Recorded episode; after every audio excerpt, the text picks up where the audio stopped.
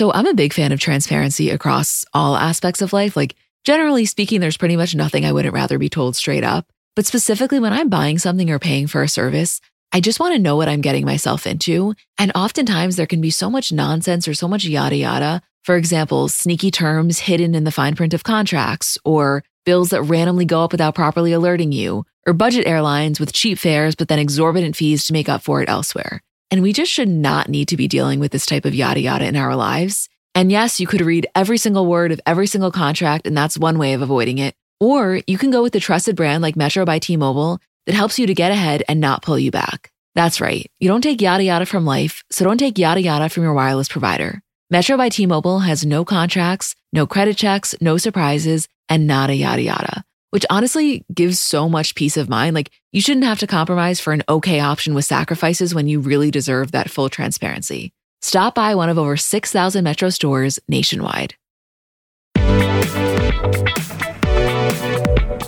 Hi, guys, I'm Emma. And I'm Julie. And welcome back to another episode of our Kardashian bonus show. Hey, Jewel. Hi, Em. Season's over. We're back to the old school recap, Season seven, episodes six and seven. How you feeling? We're in the Dominican Republic, baby. This was the filming of the Kardashian Hypnotize music video. I mean, it doesn't get more iconic than that. By the way, I had forgotten the absolutely chaotic nature of this vacation. Kris's lip allergic reaction took me out. I know we've seen it. I know we've seen it a million times since on TikTok, but nothing prepares you for the size of that lip. Nothing. Also, I'm going to tell you right now, my biggest takeaway from both of these episodes are that we need and we frankly deserve a 2023 Kardashian music video, like the old school days, but produced to the nines. We can still have Kylie, creative director. I actually would prefer that, but really bringing out the big guns and filming this like a legit music video.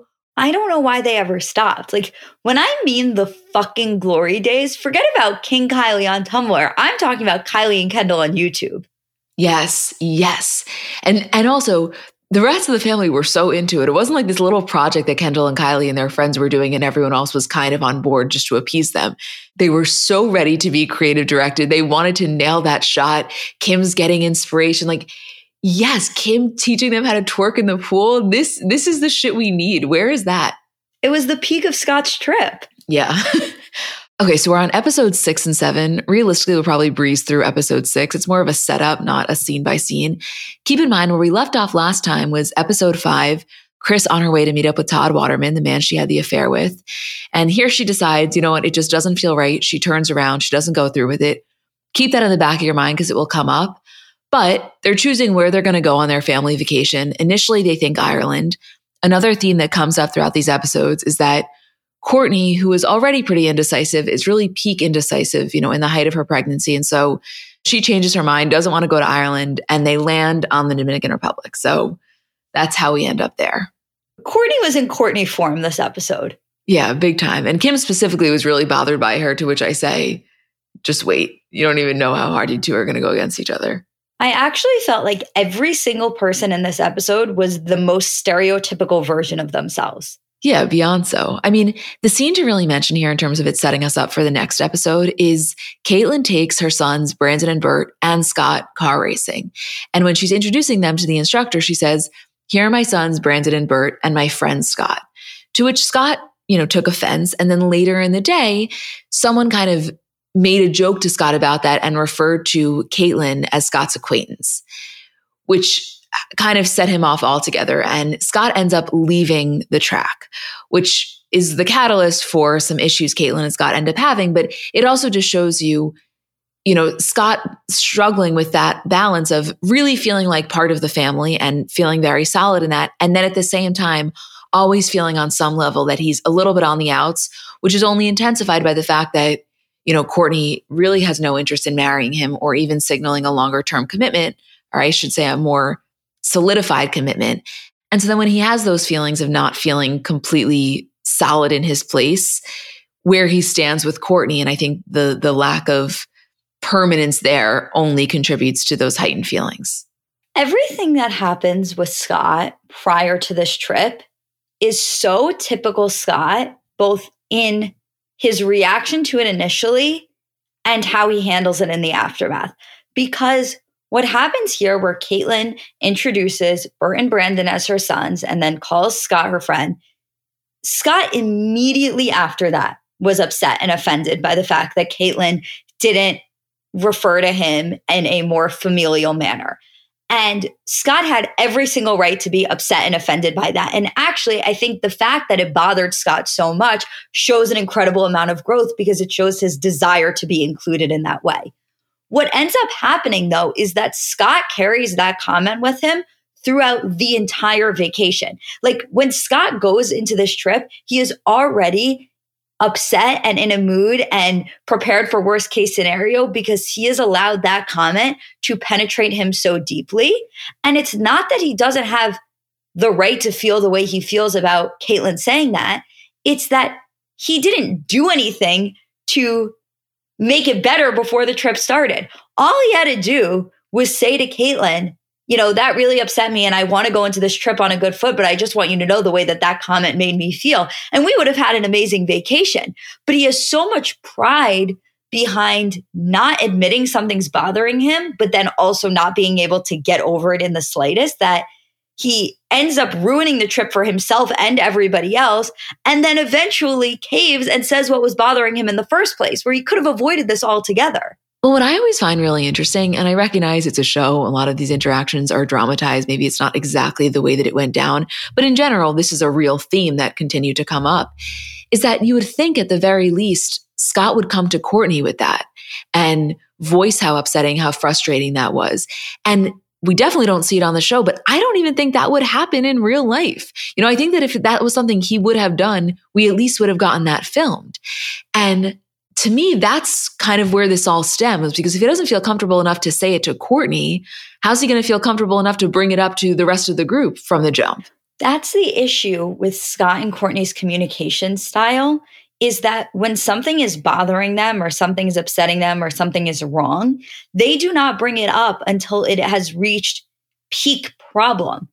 It, so many of the things that upset them and so many of the things that create the problems in their relationship could be solved so much easier if they had the communication and the conversation right off the bat. And it's not just the Scott thing. Kourtney does it too. They both let it escalate to the point where they have to confront it instead of choosing to confront it. Well, I think we would be remiss not to acknowledge the irony of watching these episodes directly after watching this season of Kardashian, specifically the finale, where we see Kourtney really try to get to the root with Kris of the issues in their communication style and how she wants to work on that and how she has worked on that in therapy. And so much of what we were saying is a lot of the things that Kourtney takes issue with Kris currently is the exact way that she used to interact. That was kind of right out of her playbook. And it is interesting to compare this version of Kourtney to current version of Kourtney. There are many, many similarities, but in terms of the specific things that she was voicing as being frustrating, she would be frustrated with no one more than herself, you know? Totally. And I have so much to say about Kourtney and Kris's relationship as it existed during these episodes and as it applies to today, but I want to wait until they're in the scene in episode seven where they're talking about Scott and the aftermath of Scott and Caitlyn's conversation to really get into that. Yeah, and we will definitely get there. I mean, just a couple of other things to mention from episode six before jumping to episode seven. We see Kim and Scott growing increasingly frustrated with Kourtney and her indecisiveness, and now they're feeling as though it's starting to impact them. And this really, you know, comes to a head when Kim ends up missing her flight because she's on Kourtney and Scott's travel time, and Kourtney ends up saying she's not ready. She wants to go a little bit later. So that's a whole situation. We can get into that. Also, want to mention Kendall and Kylie's friends, Maddie and Spencer, come along with them on this trip, which obviously I quickly looked on Instagram and nothing made me feel older than seeing that Spencer is pregnant. like, what the fuck? How did we get this old? I really don't think that we should have to force ourselves to go there. I'm not. No, no, no. I'm certainly not going there. We also see that, you know, initially, as we know, Khloé wasn't going to come on the trip. And when they arrive at the villa, they put them on a little scavenger hunt and it ends up leading them to Khloé, who has surprised them for a couple of days, which obviously everyone is thrilled. And this is not something that's outwardly mentioned here, but Khloé's only staying for a couple of days. And so Kourtney and Scott coming late obviously limited their time with her. And what I just want to say in terms of something that was, I feel definitely going on behind the scenes is that everyone acknowledged it was a big deal for Khloé to be there in the first place. And even though she was only staying for a couple of days, it still was like a big push to get her there. And it was understandable, obviously, that, you know, Khloé felt upset that Kourtney wasn't there and she was missing out the time. But I also think this is when we didn't know what was going on, but it certainly was going on, some of the stuff with Lamar. And so I think for Khloé, there was that added element of like, I left Lamar, which you know is a very touchy situation at the moment, like to be here with you and where the fuck are you kind of. It wasn't as simple as just, you know, she left her husband. It was she left her husband, I think, in a time when things were potentially starting to go awry. Right. Like she left her husband in a time where she didn't know if she could trust leaving her husband. And again, we always talk about this when it comes to the Khloé and Lamar stuff. The timeline there is a little bit fuzzy. We don't know the exact details and dates of when everything started with Lamar. But in the TMZ interview that we watched with Lamar, what he kind of details is that everything started to go downhill when he was traded from the Lakers to the Mavericks. And so what we're dealing with with Khloé right now is Khloé currently living in Dallas with Lamar. And so based on the timetable that Lamar kind of loosely described in that more recent TMZ interview, we can kind of arrive at the conclusion that things are at the very least starting to become problematic with Khloé and Lamar. And even when they're talking about Khloé not making it on the trip when they think she isn't coming and isn't going to surprise them. Kris says, you know, we've already missed Christmas and Easter with Khloé. And so I think that we are now starting to get those very little hints as to what is taking place in Dallas, what is taking place with Khloé's ability to leave Lamar and feel comfortable leaving him alone? And so, yeah, her being on this trip, even for a very short period of time, was a big deal. And also, it goes to show you the reason that she could only be on this trip for a very short period of time. Because even though she comes and surprises them, it's not like she says, Oh, you know, you guys got here later. Let me extend the trip so that I can be with you guys the whole time. It's like Khloé has a hard out and she was making that hard out. Yeah, but think about watching this the first time around, whenever this aired. Never for one second was my mind going to the fact that potentially she felt she needed to get back to Lamar because basically she felt she needed to be there to ensure that everything stayed copacetic. You know, I just thought Khloé and Lamar attached at the hip, her even leaving him for a few days is a big deal. And not to say that wasn't a factor, they were. Like that was certainly at play regardless, even if nothing was going on. But I also think it was Khloé feeling as though her being physically there added a level of control to a situation that maybe was starting to unravel. Oh, absolutely. I mean, even when Khloé leaves, she doesn't give any sort of hint or clue as to anything going on with Lamar. Like, she leaves the trip, the very chaotic trip, and says, I can't wait to get back to my peaceful, like, calming husband. And we don't know if that was necessarily the case at the time. And all signs kind of point to it not being. But one thing Khloé was not going to do at this time was give us any slight indication that something could even potentially be wrong. Yeah, know, she was holding on for dear life there, not cluing us in until it was absolutely unavoidable. I do just want to mention because obviously Kourtney and Scott arrive. We have this whole dinner scene, which we'll get into. One line I just want to highlight is before everyone gets back, they're all out on the boat or wherever they are. Scott is talking to Rob about why he's feeling upset with Caitlyn. And he explains the comment at the track. And Rob's response is something like, Yeah, but I mean, you're basically a son in law. And Scott says back, No, but I'm not. And what's so interesting about that is throughout these episodes, we see that really being framed from the perspective of Scott is not technically a son in law because Kourtney, you know, quote, refuses to marry him. And it's not until Kourtney marries him and officially brings him into the family that he will be perceived as a full son in law, both by them and also for him in terms of his feeling of stability.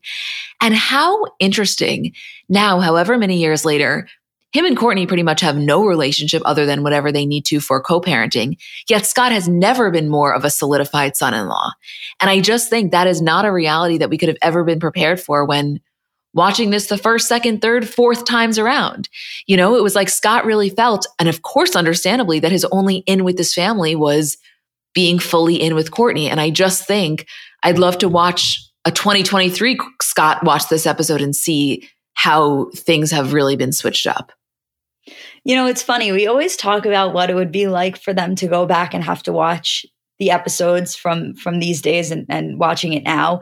And specifically, I think that came up a lot when we were watching Khloé and Lamar. We were saying like it would be like the cruelest task to ask Khloé to sit down and rewatch the glory days with Lamar. Like I, I would never put her through that. It seems like it would be something that if she had put it out of her mind in terms of how in love with Lamar she was in order to protect herself, like to me, that is the most understandable thing that she could do because watching back the old episodes when they are really in their glory days, like that is a level of love that Khloé has not shown or experienced, I don't think, since Lamar.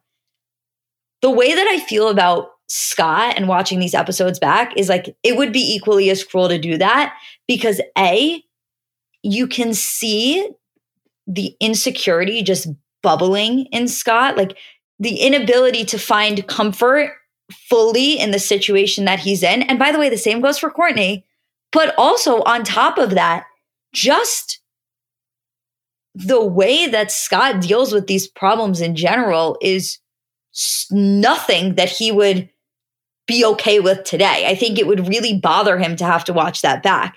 And what I mean by that here specifically is I 100% believe that Kourtney's unwillingness to marry Scott has created so much instability for him. Like it is something that he really struggles with. It is something he so clearly wants and so clearly feels like he can't fully be comfortable and 100% in this relationship with Kourtney without that title because obviously the fact that she is unwilling to do it points to a larger issue in their relationship.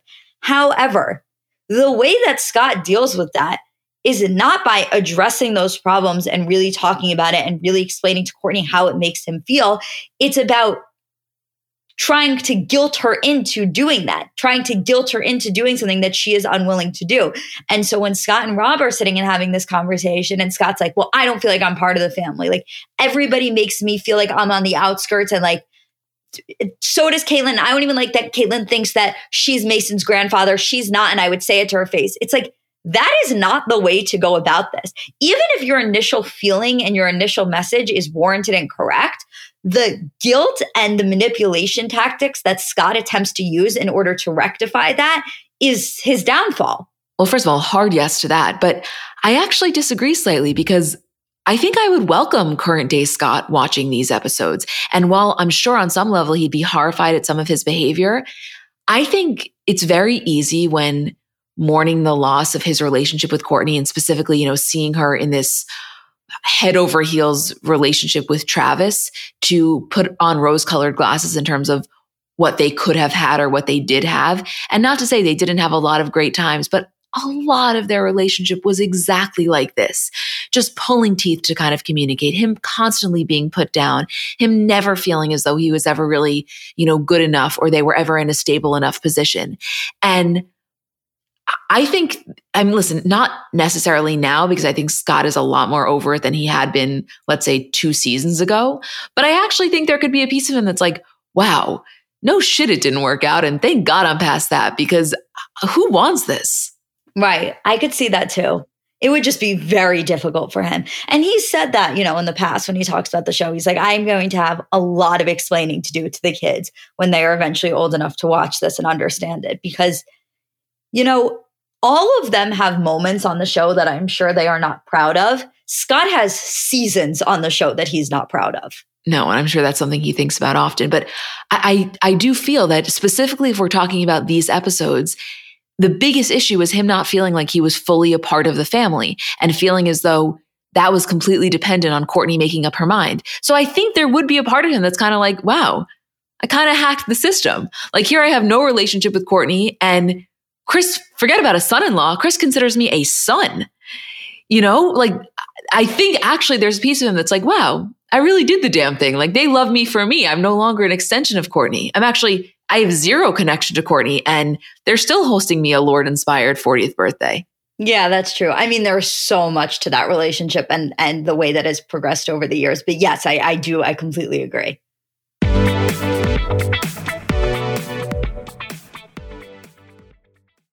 So the weather is finally getting a little warmer.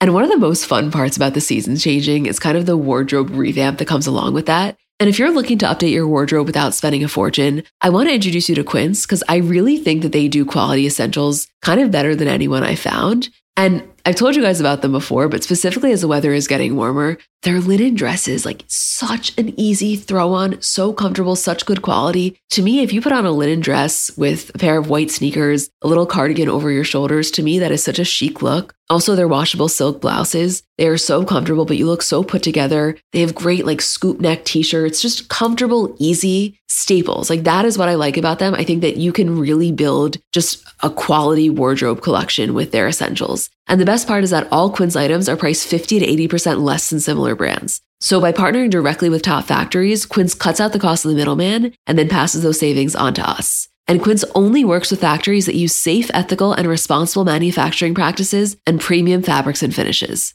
Get warm weather ready with Quince. Go to quince.com slash CBC for free shipping on your order and 365 day returns. That's Q-U-I-N-C-E dot com slash CBC to get free shipping and 365 day returns. Quince.com slash CBC.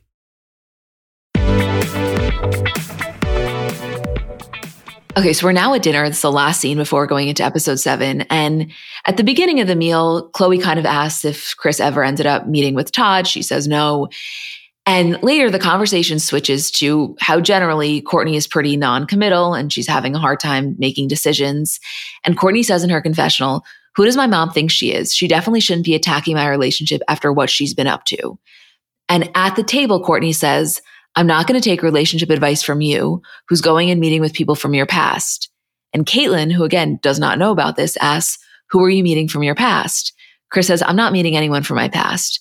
Kourtney says, You're not meeting with the person who broke up your marriage with my dad? Kris says, uh, Actually, no. That shows how much you know and how much you've paid attention and you're up to speed. Kourtney says, Well, you met with him. Caitlyn said, Did she? Kris said, I met with him playing tennis. And Caitlyn then asked Kris if she gave Todd her number. Kris isn't answering. And Caitlyn says in her confessional, I'm at a loss for words at this point. Why would she ever even make contact with this Todd? This makes me sick to my stomach. And Caitlyn basically gets up from the table, says, I lost my appetite. Pretty much the rest of the family leaves, and it's now just Khloé and Kris. And Kris says, You know, I never gave him my information, Khloé. And Khloé says, You said that if and when you were going to meet up with him, you were going to discuss with Caitlyn first. So you're a liar.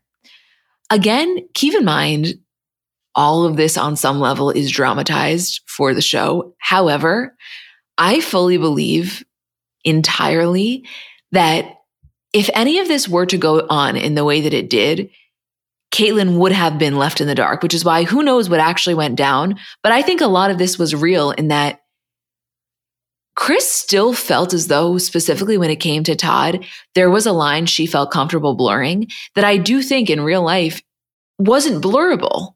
Right. Like my reaction to this was that I was obviously upset for Kris in the way that this went down in terms of everybody getting up at dinner on vacation, the idea that everybody is finally together and she has waited so long for everybody to get there and for the trip to really start. And once it finally does, this kind of goes to shit. And also the fact that Kourtney inappropriately brought it up in the first place. However, the way that I felt about the reaction to it is that I felt as though Caitlyn was entirely warranted in how she reacted. And had Kris actually met with Todd, or even the fact that Kris was entertaining this idea of meeting with Todd, for Caitlyn to be as upset as she was and feel the sense of betrayal made sense to me. This wasn't a conversation that they had where, you know, Kris had said to Caitlyn, I really want to do this. I think it would be good for closure. Like, this was something where Kris had initially told Caitlyn about the interaction at tennis, and then Caitlyn's impression of it was that it was shut down and done. And the rest of the family's impression of it was that Kris was still entertaining this idea of maybe going to see Todd completely unbeknownst to Caitlyn. And so Caitlyn's upset and Caitlyn's desire to storm off and just leave the situation, yes, as Caitlyn says later on, was very Scott esque, but also it was a incredibly understandable reaction to what Caitlyn was being told. Oh, I mean, Caitlyn just felt entirely disrespected and she was fully valid for feeling that way. What Kris was doing or even thinking about doing and not thinking about. I mean, on the episode, we saw her get dressed, get in her car and go on her way there. You know, it, of course, if you're Caitlyn, you're going to react like that. I think the other thing, which of course is not overly necessary to mention because it's not Kourtney's fault. It's Kris's fault. If Kris never did the thing, there would never be anything for Kourtney to bring up. However, I think these are the types of moments where if you're Kris, it's like, Kourtney just has no fucking chill. You know, Kim would never pull this shit in this way, whereas Kourtney, on some level enjoyed that. Yes.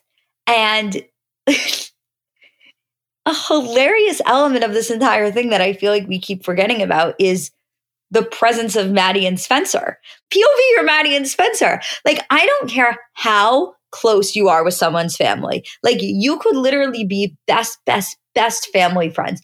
When someone else's family starts to fight, and specifically the parents, and specifically with marital issues, there is simply nothing more uncomfortable than the entire world than sitting there at that dinner. Like, they're close enough that Maddie and Spencer pretty much dropped Kris into a pool, causing Kris to break her toe, and then had pretty much no reaction as if that would be out of the question for their behavior and the closeness of their family. But there is no way that they were just fully comfortable sitting there watching Kris and Caitlyn get into a marital issue that involved Kris's ex boyfriend, who she cheated on her ex husband with. Right. By the way, they probably knew Todd Waterman's name just because you knew Todd Waterman's name. Like Todd Waterman was the man that she cheated on Robert Kardashian with. So I'm sure when Todd's brought up, their heads are on a fucking swivel. That was a crazy underrated presence to have because it's never acknowledged. You know what I mean? Like it's never like, guys, Maddie and Spencer here. Let's just like be on our best behavior and we'll deal with our family issues when we get home. It's like, nope, we are gonna full out have this out and not even acknowledge Maddie and Spencer's presence. Well, I think that once you're past the point of comfort of being brought on the family vacation, at that point, all bets are off. I guess, but it was still, it was crazy. no, no, it was nuts. I'm just saying, if they're choosing to bring an outside presence, they're not then limiting their conversation because of the presence. They're like, listen, you're about to see the good, bad, and the ugly. I wish I was Maddie and Spencer.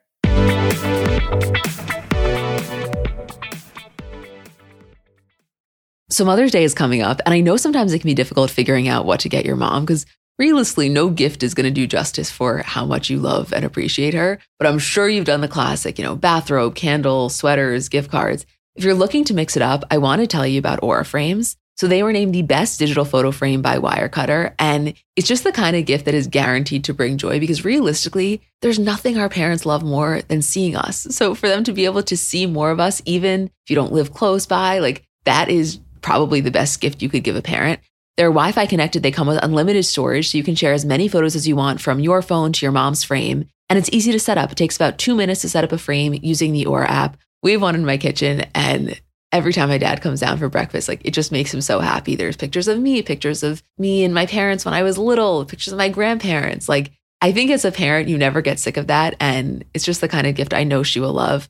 Right now, Aura has a great deal for Mother's Day. Listeners can save on the perfect gift by visiting auraframes.com to get $30 off plus free shipping on their best-selling frame. That's A-U-R-A frames.com. Use code CBC at checkout to save. Terms and conditions apply. So I know we're all kind of operating at a different skill level when it comes to makeup. Like I have some friends who they do their makeup and it looks like they got it professionally done. I have others who know nothing about any products. And then I would say I'm somewhere in the middle. Like by no means am I very skilled, but I think I can hold my own. And in terms of my everyday, I'm just doing mascara, lip gloss, and maybe a little bit of highlighter on my inner corner. So if I'm only using a few products, I need them to be excellent. And I've recently been very into the Thrive Causemetics mascara, which I'll tell you about in a second. But just in general, a note on the company. For every product purchase, Thrive Causemetics donates products and funds to help communities thrive, which I just love knowing that I'm buying from a company that does that. And in terms of their mascara, so it's the Liquid Lash Extensions mascara. You guys have seen that. It's the viral turquoise tube. I've saw it all over social media before I ever started using it. And it's a unique formula that creates tubes around each eyelash to lengthen them. It's also super easy to remove. So it slides right off with warm water. It doesn't leave smudges. And the ingredients are really nourishing. So they support longer, stronger, and healthier looking lashes over time. It really just gets the job done. Like you will see what I mean when you try it. Refresh your everyday look with Thrive Causemetics, luxury beauty that gives back. Right now, you can get an exclusive 10% off your first order at thrivecausemetics.com slash CBC. That's Thrive Causemetics, C-A-U-S-E-M-E-T-I-C-S dot com slash CBC for 10% off your first order. Okay, so we are now on episode seven. As we know, Caitlyn has kind of stormed off from the meal, and Kris finds Caitlyn upstairs getting her stuff together, saying, you know what? Fuck this. I'm sleeping downstairs. Like, Again, however much was dramatized for this, I do truly believe there was a lot of reality behind this circumstance. Well, as much was dramatized certainly was on display during vacation, but as we've discussed going in to this season and specifically these episodes, Caitlyn and Kris's marriage was not in a good place. Like in the first couple of episodes of season seven, that was so clearly on display. And so whatever problems they're experiencing as a result of the Todd Waterman situation, yes, maybe those were exaggerated, but we know eventually they do get divorced. Well, also, and I'm skipping ahead for a second, we'll come back. The next day, when Kim is asking Caitlyn if her and Kris are still fighting, Caitlyn's response is, you know, I'm not fighting with her, but I'm just disappointed that she would get that stupid guy's email address. And she says, and I quote, I mean, the last time I talked to the guy when we first started dating, he calls up and literally was like, wanted to fight me. This little wimp, I thought, who is this guy? You know, next time I hear from him is 21 years later and Kris has got his email. It's just stupid. Would you say to the guy if he had kind of done all that to you, okay, here's my email? And I mention that just to say it's not as though this was an affair that happened in a completely other life that Kris lived completely separate from Caitlyn. Yes, the affair was her cheating on Robert Kardashian, but Caitlyn had at least some interaction with Todd Waterman. Obviously, he was very pissed when he found out Caitlyn and Kris were dating. So it, it, it, I don't know, to me, it just adds substance here because it's not as though it's some random guy. It's some guy that Caitlyn was very intimately familiar with at the time. Right. Like you have to remember in discussing the Todd Waterman, Caitlyn, Robert Kardashian of it all, is that these timelines were very close together. Caitlyn and Kris got married very, very soon after Rob and Kris got divorced. And so in between that was Todd Waterman. There was a lot of timeline overlap between kind of all three. It was a tricky situation that we obviously were not privy to at the time, but later found out about. And so, of course, you can imagine the way that this would be very sensitive for Caitlyn. It's not just an ex boyfriend, as she described, it's somebody that Caitlyn understood the situation of very intimately. But let us also not forget, you know, during the OJ trial, who was sitting next to Kris? Caitlyn. like, Caitlyn was very involved in that entire time of Kris's life, you know, the aftermath of Robert, the immediate aftermath of Robert. Caitlyn was right there when Robert was passing away. I just always think it's important to remember Caitlyn was not someone that came in so after the picture and, you know, Robert and everything that went on there was the thing of the past as far as Caitlyn was concerned. It wasn't.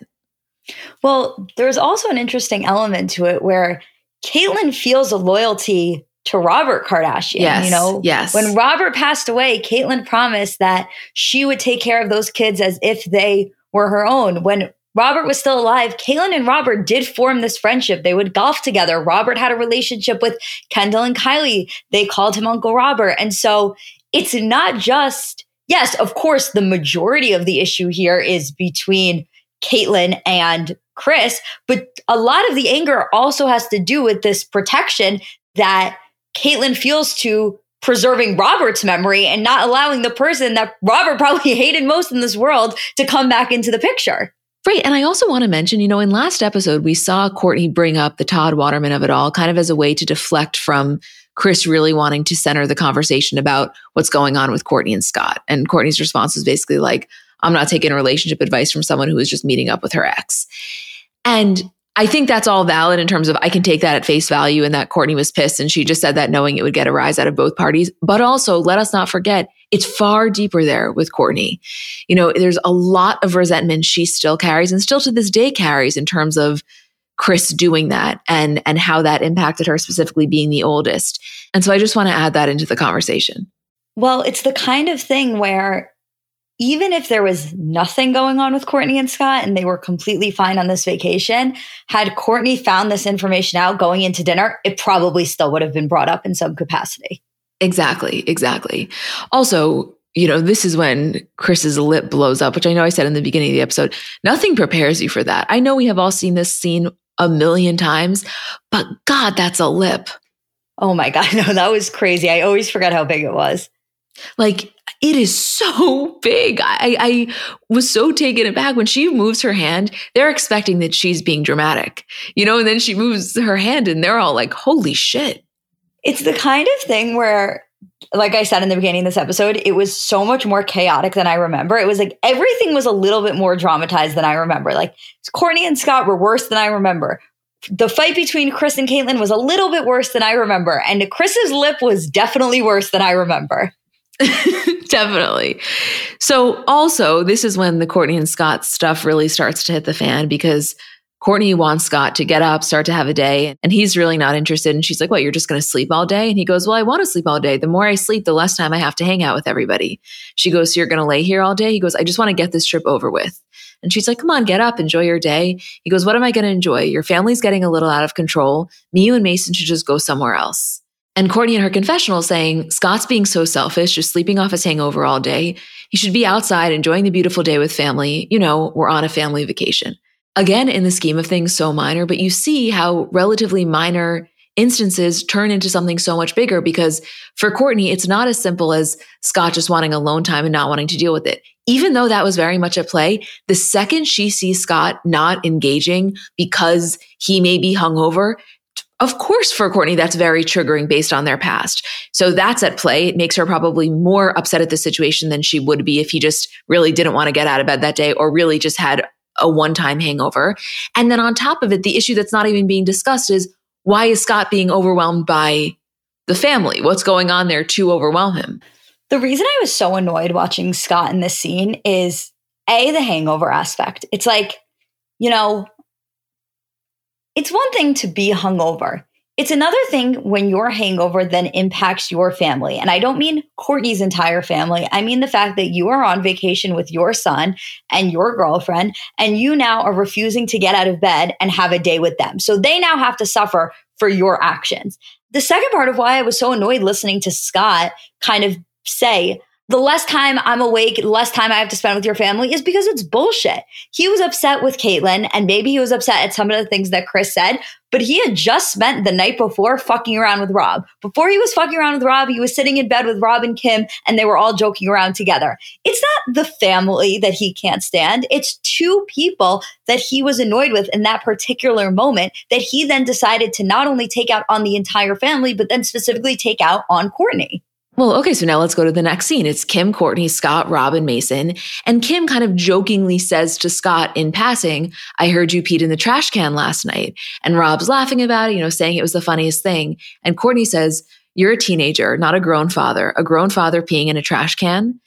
And Scott's like, you know, I just, I think I could use a beer right now. And Kourtney's like, I don't think that you need to be drinking in the middle of the day. And Scott in his confessional says, This is exactly why I didn't want to get out of bed. Now I have all these people nagging me at all times. I feel like I'm going to lose my mind here. Which just kind of to prove the point you were just making, it's not, as Scott calls it, all of these people nagging him. This is an issue between him and Kourtney because Kourtney understandably is very triggered by even seeing a glimmer of this type of behavior. It's not that what Scott's doing right now is so bad, so terrible. It's that Kourtney lived through hell with him. And you as Scott don't get to just punch a wall in Miami when your girlfriend is there with your newborn baby and then not expect that she's of course going to get a little bit anxious when you start to exhibit even a little bit of this type of behavior. But exactly the point you were just making is shown in that one interaction. Well, the thing that Scott does a lot in in these years, which is something that you and I have discussed in general as being one of our biggest pet peeves, is he is case in point example of do something wrong, get called out for doing something wrong, and then get upset that you're being called out. You don't get called out if you're not doing something incorrect in the first place. And that is just the most typical on display Scott behavior in the entire world. You cannot get upset and be sensitive to something that somebody else is critiquing about you when you are the one that is doing that thing in the first place. Listen, here is the thing. Because I'm not defending Scott here, obviously. I get why Kourtney was annoyed. She also happens to handle it in just like the most the annoying way, way, possible. Right. Mm-hmm. Like she's just, yes, she she can't just have an honest, conversation with him that really comes from her heart. It has to be these like mean comments that call into question his entire ability as a father. Like it's it's so not the way to handle it. So I I do understand him having a negative reaction to that because she takes his immaturity and then handles it in her own immature way. But you know, if you're choosing like the lesser of two evils, it's yes, Kourtney calling out the shitty behavior versus Scott doing the shitty behavior in the first place. And by the way, I don't mean the shitty behavior being him peeing in a trash can or fucking around with Rob. To me, that's like so not a big deal in the scheme of things. It's more so his inability to understand why Kourtney, specifically pregnant Kourtney, would naturally have a reaction to that given the hell he put her through. That's my issue. It's not that this is an isolated incident. It's such a big deal. What, you've never been drunk and been a little bit sloppy. It's not like he did anything terrible. It's it's so much more so he doesn't have in in this moment in time, he doesn't have the awareness to be able to get why that would cause her some anxiety. This whole relationship between the two of them was such a toxic cycle. And I think Scott did a lot wrong a million percent. Scott did a lot of things that he should have never done, a lot of things that we know about because it happened on camera and it was shown through us in the episodes, and a lot of things that we don't have those specific details to because they weren't on camera, but we certainly know about a lot of cheating, a lot of drug use, a lot of stuff that really impacted his relationship with Kourtney. But in these episodes specifically, you can so clearly see the toxic cycle that they both find themselves in. And it especially comes into play when the rest of the family gets involved because what Kourtney does is that she gets upset with Scott, and a lot of times, rightfully so. The rest of the family gets upset with Scott, and she either doesn't react and acts like she doesn't care, or she then gets upset with the rest of her family for getting upset with Scott and then defends Scott. And then Scott ends up in the right position all for having done something wrong in the first place. It is just like the the dynamic of everybody involved created for the worst possible I, I don't want to say the worst possible because it's not the worst possible. They had some excellent times during these years, and I think they really did love each other, but their relationship and the problems they had were so extremely cyclical, it almost got repetitive. It did get repetitive. I mean, it's no way to live. You know, you're watching this and you cannot believe that this existed for so many years after the fact. They had Penelope, then they had Reign. I mean, it's it's kind of unbelievable that they were both willing to exist in this for so long. And when Kourtney, current day Kardashians, refers to the relationship as toxic, you watch these scenes and you really understand what she means. Whereas sometimes you can look at it through rose colored glasses and forget about that. But you can't forget about it when you're watching it because it's it's very real. It wasn't enjoyable for anyone involved. Like, yeah, there were times when they had so much fun, but on the whole, they weren't having so much fun. No, or at least they weren't having completely uninterrupted fun because as soon as they were having the best time, the worst time then popped up. And yeah. then they'd have the best time again. Anyway, so Scott basically is like, fuck this, I'm out of here. He goes to a hotel. He's looking at flights to LA. Kourtney's kind of debriefing with everyone. And Caitlyn then says, you know, is this something that he pulls? Like he kind of did it at the car race. I don't get it.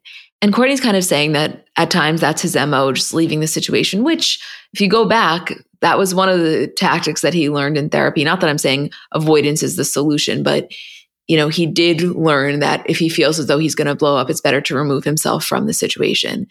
And Caitlyn says to Kourtney, he can't face up to things. Are you willing to deal with all of this for the rest of your life? And Kourtney says, I feel like he gets better overall. Like his tantrums aren't as bad. Normally that would have been crazy. And Caitlyn says, I don't know if he's just some spoiled kid or whatever. I don't know. Kourtney then leaves and Caitlyn says to Kris, well, I feel sorry for Kourtney. It's tough being in a difficult relationship like that. It just kind of makes every day a strain. And she doesn't know every day when she gets up what type of person she's going to have to deal with that day. It's ridiculous. I feel like I should go to talk to Scott because I still have unfinished business. And Caitlyn says to Kris, and I don't want to criticize him. I just want to say something to kind of help him out and how to deal with people. Life's too short.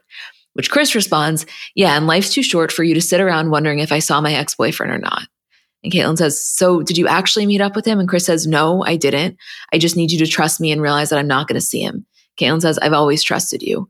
And Kris responds, All right, then drop it. Everyone else is in turmoil around us at all times, and we're the two people that are supposed to keep it together. So let's keep it together. And then Caitlyn says in her confessional, Boy, here I am going on and on about Scott walking out on Kourtney, but really, I guess I walked out on Kris too. Love a cinematic parallel. Me too.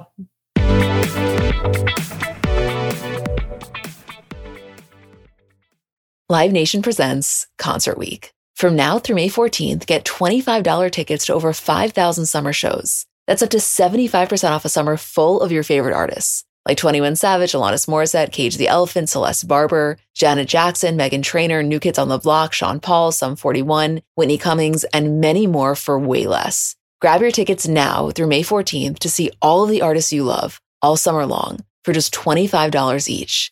Visit LiveNation.com slash Concert to buy now. That's LiveNation.com slash Concert to buy now.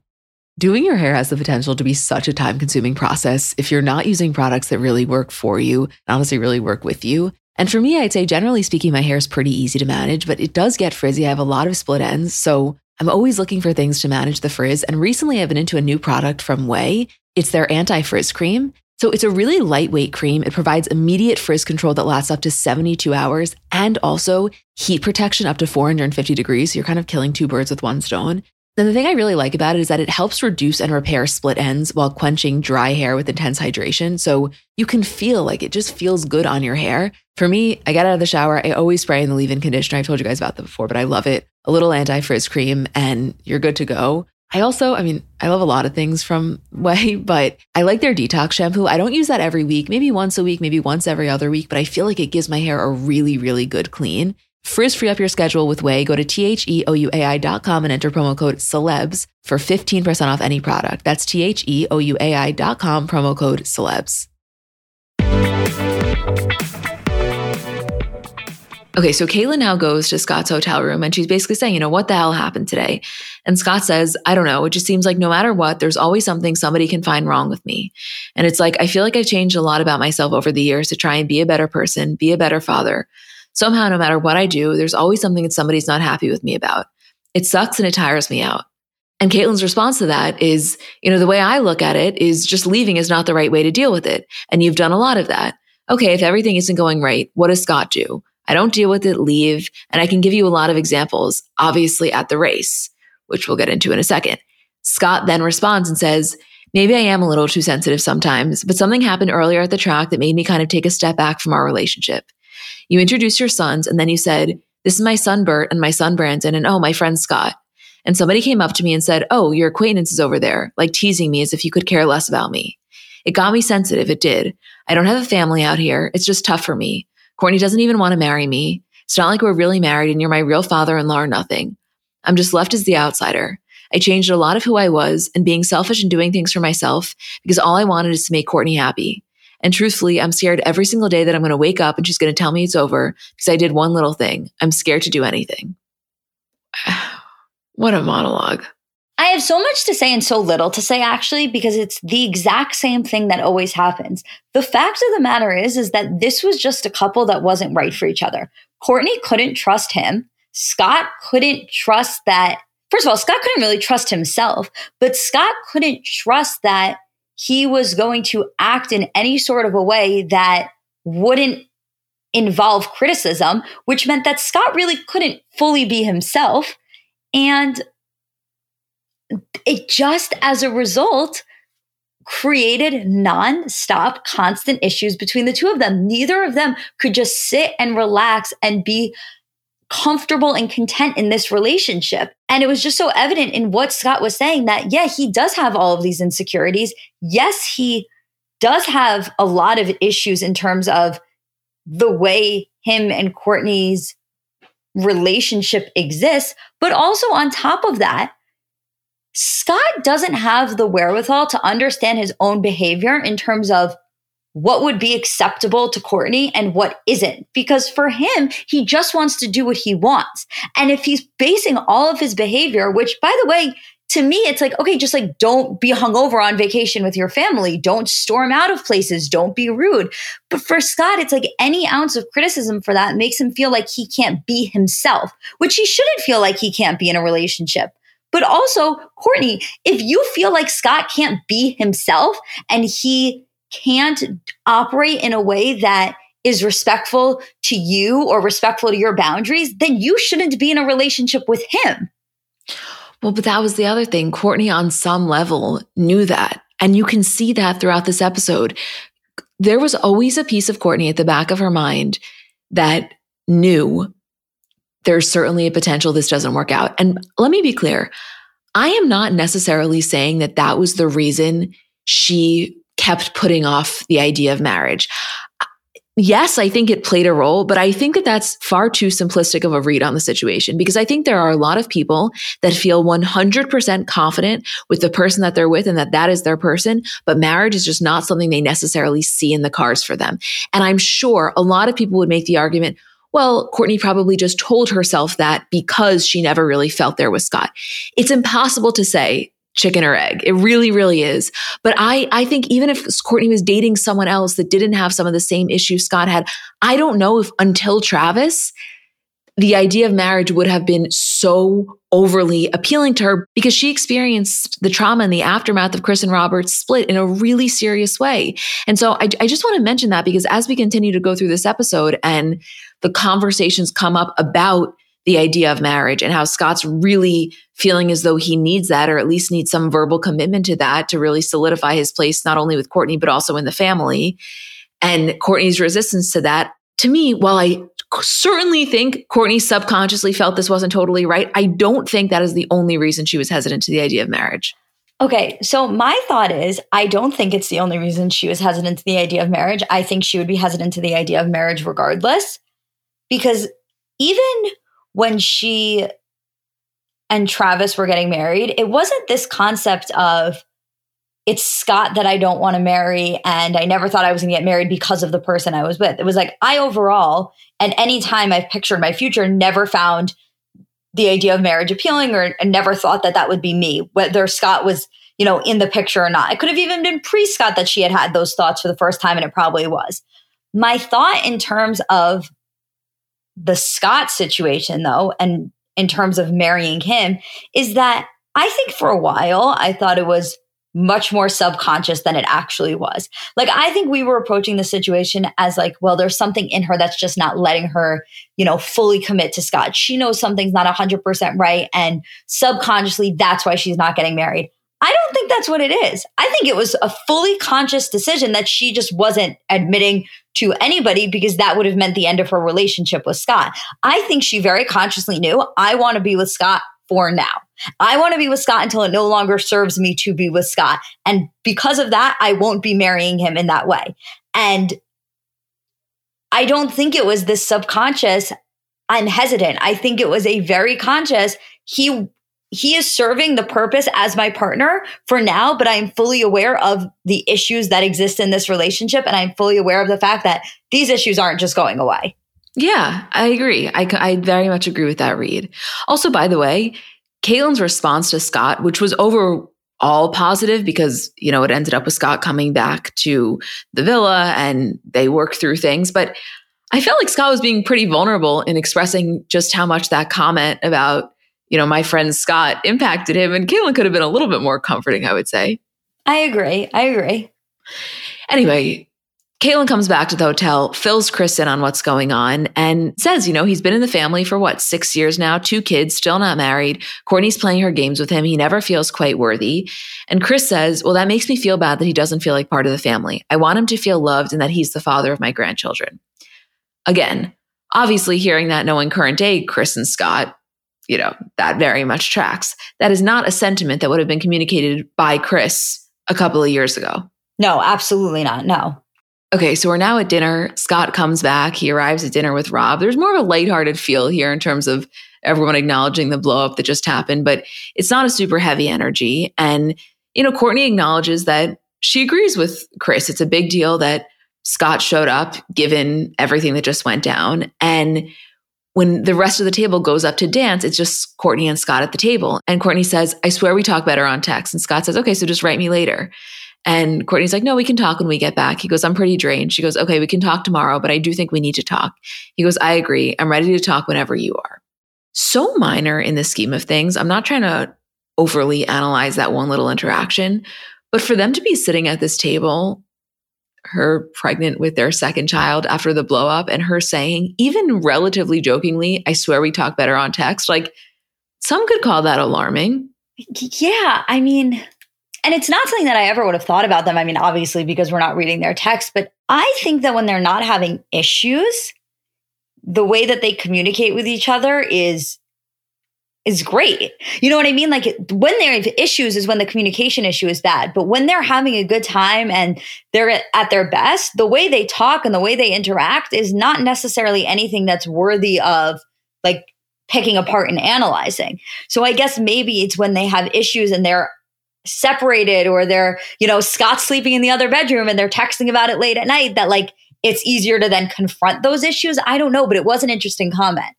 Well, I think she more so means even not in the height of the fighting, but even in the immediate aftermath, like trying to get back to a normal place. They're both so, they're just so different in their communication styles that, of course, it doesn't you know, work out when they're sitting there in person because Kourtney, as much as she's the one that technically, I guess, like had the issue, is also so avoidant in some ways. Right. So she's and, probably and better on text. she's no, she's totally definitely better on text. And also, a, a huge issue in all of this is that Scott at the core of it is like a very kind of sensitive guy. And you cannot be with Kourtney Kardashian if you are a overly sensitive guy. I know the immediate argument is like, well, Travis is a pretty sensitive guy. Yeah, but I'm talking, I'm talking this this version, Kourtney. I mean, even to me, kind of current day, but I, I do think the Travis relationship has changed her a little bit. Like, that's just not going to fly because what he needs from a partner in terms of just like the overwhelming sensitivity, comfort, words of affirmation, you are never going to get that from Kourtney. Right. Their relationship just did not serve either of them. No, and I cannot believe in retrospect how long they fucking tried. Like, I, don't. Even, I was about to say I respect them for it, but it's not even that I respect them for it because I, I also think if you know, you know, there's no shame in just getting out if you don't think it is. But I, I just can't believe it. Like, holy fuck, this was so many years ago. Think about we were still dealing with this. What season 19, season 20 of Kardashians? Up until her and Travis were fully together, there was always an element of Kourtney and Scott, whether they were together or not, that we were dealing with in some capacity.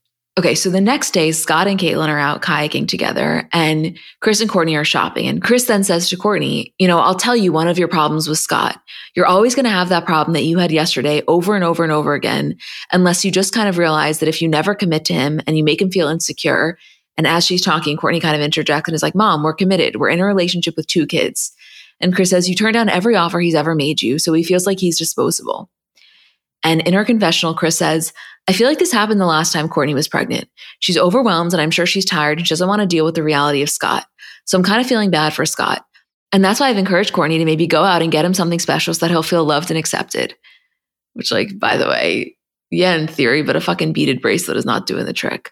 I mean, I also I don't know. Like to me, the idea that Kourtney should be the one to buy Scott a gift in this circumstance was so confusing to me. Like it's not like this was a situation where Scott was incredibly vulnerable and upset this entire trip and did nothing wrong or didn't act out in any sort of way and he was just kind of left feeling bad for himself and everyone rallied behind him. Like Scott still acted in a somewhat inappropriate manner. He still threw a fit and left the hotel. So the idea that Kourtney should be the one to buy him a gift to make him feel more secure is ridiculous. Should Kourtney have a conversation with Scott? Should they talk about what happened and Kourtney give him some sort of overwhelming validation as to where she's at with their relationship? Absolutely.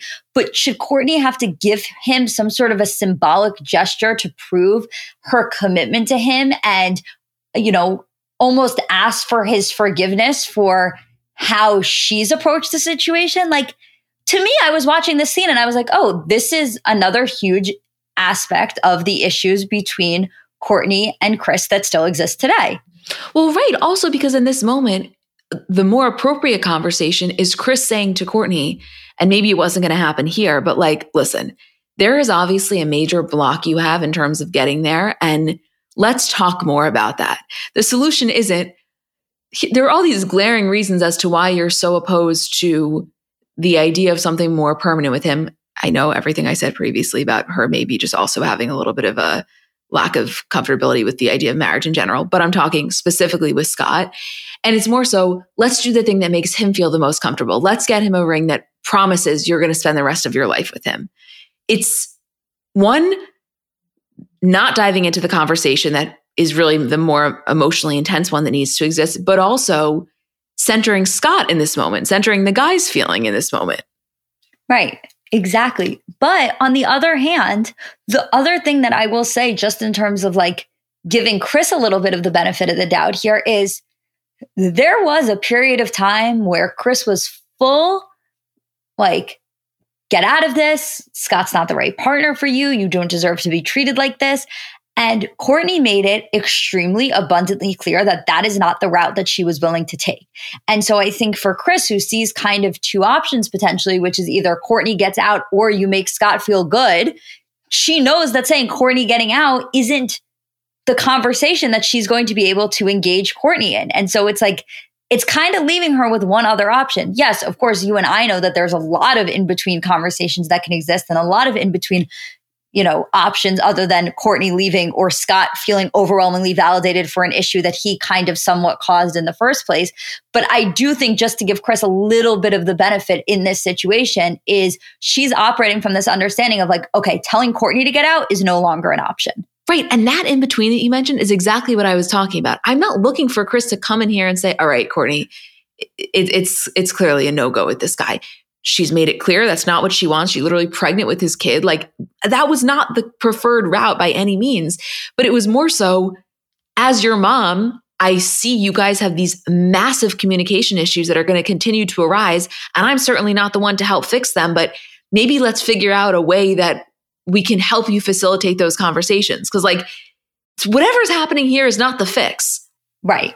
And so then in Kourtney's confessional, she says, I do admit that I'm not the most expressive person. Maybe my mom's right and I should get him a little symbol to show him how much I love him. And Kris says when they're in the store, Can I ask you a question? Not to make you feel bad, but do you ever do anything nice for him? And she goes, Mom, first of all, you should talk. And Kris is saying, you know, yeah, I get mad at Caitlyn all the time and I'm annoyed constantly, but then I'll bust a motorcycle out of my ass and, and give it to her and she's so excited which I can't even get into. It's like, yeah, I have major fucking issues in my relationship too, but at least I just throw a band-aid over the problem. It's like this is not the the person that should be leading the charge here. It's not, but Kris Jenner saying that she busts a motorcycle out of her ass is one of the most underrated lines in probably any episode of Kardashians. Because yes. by the way, it's not a fix, but it is a very, very, very distinct understanding of her partner Yes, it is a very distinct understanding of her partner. I mean, one thing about Caitlyn, she loves a fucking gadget. No? Yes. Loves a gadget. loves a gadget. Anyway, so later that night, Caitlyn plans this kind of surprise dinner for Kris to thank her for putting the whole trip together. And Kim then suggests that they do peak and pit, to which Kourtney says her pit was the day of traveling and Scott's temper tantrum, but that it also made her realize that he's not disposable and she doesn't want him to feel that way. And Kim goes, is Kourtney expressing emotion at the table in front of other people? Which I had that same reaction. I also want to mention, just because it's so fitting given the last episode of Kardashians, which is Scott saying that his peak is watching, you know, Kendall and Kylie making their little music video and just watching them grow up and that he's known them at the time when they were so little and now they're growing into young women. And that was a very similar sentiment he communicated at his 40th Lord birthday party in the finale of this season of Kardashians. It's like, he really loves them. You know, there really is an older brother bond there. The way I felt about Scott in that moment, I thought him saying that was so incredibly sweet and so unexpected based on what we saw throughout the entire course of the episode that I was literally sitting there listening to him say that about Kendall and Kylie and going, Oh, I get how everybody forgives him all the time. Like, I get how he can do something that almost ruins the entire vacation and then can say something so sweet and sincere, by the way, and the rest of it kind of gets ignored. Well, as my dad says, he's a charmer. You know, he's like a charmer. He, he is. He is. Anyway, Kris says, and that's why we love you. Kourtney moves to sit next to Scott and she says to him, I just wanted to say that I know I'm indecisive, but I'm not indecisive with you. And I'm obviously committed to us, even though we're not like getting married. And I thought that was understood. And Scott says, The whole reason that I had another kid with you is because you agreed to get married if we had another kid. And she says, but not while I'm pregnant. He goes, no, but now I'm over it. You broke the contract. You broke the deal. And she says, what was the deal? And Scott says, the deal is that we would get married, but obviously you're so indecisive and you go back and forth on your word. So I'm not going to keep trying with you forever. And Scott says, I had the one kid, and then you said you didn't want to be with me unless I had another one. I said, okay, well, if we have another child, I think it's fair that we get married. You said yes, you got pregnant. And I said, any thoughts on getting married? And you said no. I go, okay, great. And Courtney's response to that is, I didn't say no, but there are just things that kind of we're still working on. And Scott says, You have a perfect excuse right there to never proceed with our relationship. You don't know what it's like for me. I love everybody, yeah, but it's just a lot of strong people in one house. It's a lot to handle for anybody, and I do these things for you, but it's not like you ever show me any appreciation. And in Kourtney's confessional, she's saying that she sees Scott's point that sometimes she doesn't appreciate him and that, you know, he does make her happy and she is committed to him and she doesn't want to be with anybody else. And she's saying, you know, I just sometimes don't understand how he doesn't know that, which I mean, there are a million things to say about this. Then at the table, she tells him she went shopping with Kris to get him something to show her commitment and appreciation. And she gives him the bracelet that he got him. And in his confessional, Scott says, Sometimes Kourtney does surprise me, and she hasn't been that spontaneous in a long time. But the fact that she told me in front of her whole family how much she loves me and how committed she is to our family makes me feel good. It's a very cute idea, this love bracelet. It obviously doesn't go with my gold accessories, but if it did, I would always wear it. what a fucking whirlwind. I like I can't. I mean, how I don't know. How can you be so on opposite pages about something so serious? It's not like we're talking about what color do you want to do the bathroom. It's like they have a fundamental difference in their understanding of a conversation about proceeding with their relationship and what that was going to look like and what the agreement was. I mean, it, it's unbelievable how it's I don't even mean it's unbelievable from an emotional perspective. It's unbelievable logistically they were able to last as long as they did, given how half the time they didn't even know what each other were saying. It's one of the crazier things that I've witnessed. And it's so funny because I think we always found that element of their relationship to be so crazy, like just how different their communication style is and the fact that they seem to be on two completely different pages in regards to what they both want out of their relationship in the future. But as it progresses and as they have more kids and as more stuff starts to come up for them and more challenges and more, oh my God, it's like unfathomable. It's unfathomable. Yeah. I mean, it's it's exhausting for everybody involved, honestly. A hilarious element of the Kourtney and Scott conversation in that scene was Kris sitting next to Kourtney and not making any comments, but leaning in further and further to hear what they were saying and then having very visible facial reactions as they're talking that neither of them saw, but obviously we as viewers saw because it was all on camera. Well, I mean, that's the other piece of this. While the rest of the family is obviously exhausted by the constant turmoil that is Kourtney and Scott, they're still so interested in it. Like the way that we feel it's great reality TV, they're actually getting to witness it up close and personal. And on some level, even if you're annoyed by it, you still get drawn in. Oh, absolutely. Yeah. It's just a lot here, a lot going on. Obviously, we end with the final hypnotized music video, which is just one for the ages. And as I said in the beginning, needs to be remade. Not that song. Let's get a new song, 2023, whatever that is, but we need that. We deserve that. Bring back the tradition a million percent, more than just one. With like some serious production value. I'm talking a North West cameo. I'm talking, actually, I'm talking all the grandkids. Duh. Yeah. We'll talk to the powers that be. okay, I think that's it. We love you guys. Thank you for listening and for letting us do this, and we'll see you later.